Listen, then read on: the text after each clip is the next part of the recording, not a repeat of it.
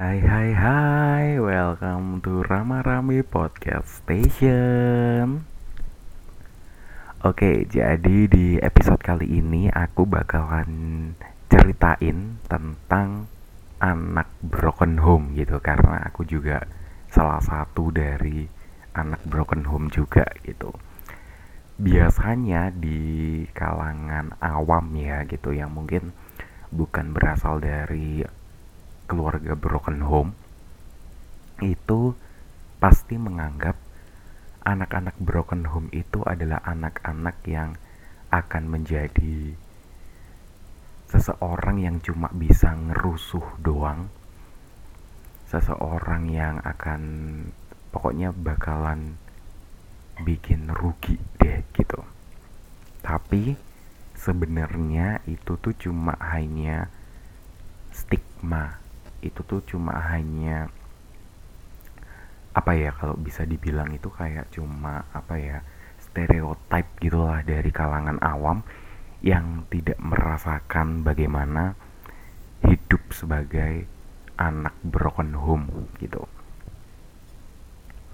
Mungkin yang sering kita temuin yang sering dilihat orang-orang adalah anak-anak broken home yang hidupnya itu udah awut-awutan banget gitu loh.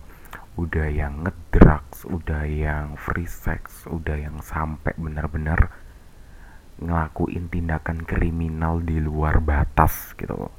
Nah tapi di sisi lain sebenarnya banyak di luaran sana anak-anak broken home itu yang hidupnya itu bermanfaat loh bagi masyarakat sekitarnya. Dan jujur aku sedang menerapkan itu. Gitu. Aku tuh pertama kali hidup sebagai anak broken home itu jujur shock banget. Itu bener-bener yang kayak sebenarnya orang tuaku ini yang mana gitu loh. Aku tuh dari dulu kecil itu ikut nenek kakek orang tuanya mama.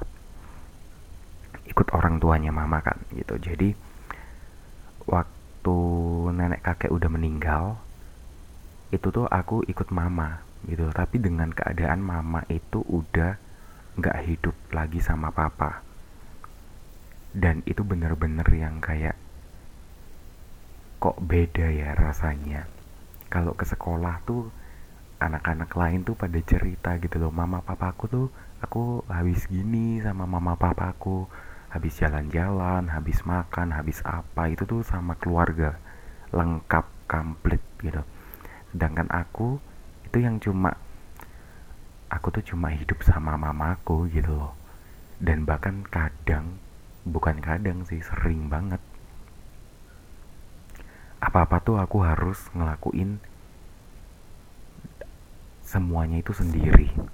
Semuanya itu aku kayak kudu apa-apa tuh ya harus sendiri gitu loh. Nggak bisa bergantung seterusnya sama mamaku sampai akhirnya ada di satu titik waktu itu aku SMA itu udah mau lulus. Aku tuh ngerasa kayak kayaknya aku tuh nggak berguna banget sih hidup gitu loh. Kayaknya keluarga aku ini juga bukan keluarga yang sempurna. Terus ngapain gitu aku tuh hidup di keluarga yang seperti ini? Mending aku cari keluarga lain yang memang benar-benar nerima aku apa adanya gitu. Sampai akhirnya waktu itu aku sem hampir masuk ke dunia free sex. Hampir banget masuk ke dunia free sex. Tapi puji Tuhannya adalah jadi waktu itu aku tuh diajakin salah satu temenku untuk ikut ibadah yud gitu loh. Jadi kalau di Kristen itu ada kayak ibadah tuh ada beberapa ibadah ada ibadah umum ada ibadah anak-anak sama ada ibadah remaja gitu. Aku tuh diajakin sama salah satu teman aku untuk ikut ibadah remaja di gerejanya dia waktu itu. Nah dari situ aku tuh bisa kenal keluarga baru yang ternyata banyak loh orang-orang broken home anak-anak broken home yang hidupnya itu nggak hidup di kubangan dosa gitu loh. Hidupnya tuh bahkan bisa sampai berimpact sama orang-orang di sekitar mereka dan juga Tuhan gitu loh. Sampai akhirnya aku mutusin untuk ya udahlah aku gabung komunitas ini. Aku gabung ke komunitas itu selama hampir setahun setengah kayaknya. Ya setahun setengah. Setelah lulus dari SMA aku tuh kan gap year dulu kan. Jadi aku kerja dulu. Akhirnya aku waktu itu kerja akhirnya itu aku nggak ikut komunitas itu setelah aku pindah ke Batam karena aku kerja di Batam waktu itu. Nah selepas itu tuh bener-bener yang kerasa banget. Waktu aku kerja di Batam tuh bener-bener balik lagi pemikiran-pemikiran tentang broken home itu. Aku selama aku tuh di Batam selama berapa satu tahunan satu tahunan di Batam itu papa mama aku nggak ada sama sekali yang komunikasi ke aku. Nggak ada yang ngontek sama sekali ke aku. Aku tuh sampai kayak ya ampun anakmu ini lagi di luar kota bahkan di luar pulau. Itu lagi kerja dan lu nggak khawatir sama sekali coy. Orang tua macam apa gitu loh. Dan di Batam itu benar-benar yang hidupku itu kelam banget itu gelap banget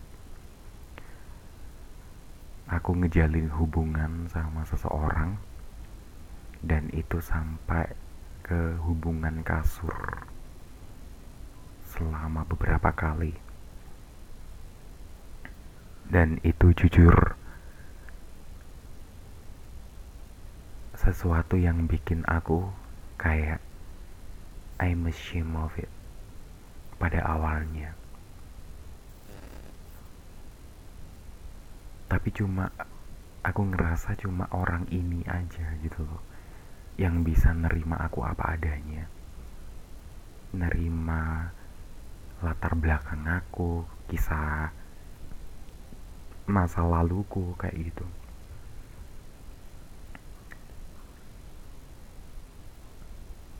Tapi berjalannya waktu setelah aku balik dari Batam aku ke Malang lagi kan waktu itu. Terus aku mutusin untuk ya udah deh aku kuliah lanjut kuliah. Akhirnya aku kuliah di tempat yang sekarang. Dan di dunia kuliah ini bener-bener yang Tuhan itu ngubah semuanya. Tuhan itu benar-benar yang muter balik semuanya. Hidupku yang benar-benar cuma isinya itu cuma ngerutu cuma yang dikit-dikit tuh kayak aduh apa sih kok orang-orang tuh nggak gini? Kok orang-orang tuh gini sih ke aku? Gitu. Tapi pas masuk dunia kuliah ini bener-bener yang Tuhan tuh bener-bener ngubah aku menjadi sosok orang yang berbeda gitu loh. Aku tuh orang sampai akhirnya aku tuh ngerasa sendiri Tuhan tuh pakai aku luar biasa banget aku tuh sampai dipakai jadi pernah jadi ketua pelaksana. Salah satu proker HMPS jurusanku gitu. Terus beberapa kali dipercaya MC di beberapa kali dipercaya jadi koordinator salah satu komunitas yang aku ikutin di Malang. Dan macem-macem gitu loh sampai bener-bener yang kayak Tuhan gitu mungkin nggak nggak yang gimana gimana banget ya impactnya tuh nggak sebesar yang orang lain anak broken home punya gitu loh. Cuma aku tuh dari sini bisa ngerasa gitu loh. Gue itu anak broken home coy gitu.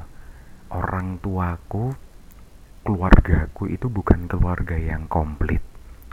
Keluargaku itu bukan keluarga yang mungkin orang lain idam-idamkan bukan keluarga yang selama ini aku impi-impikan but I can do anything that give impact to the other's life.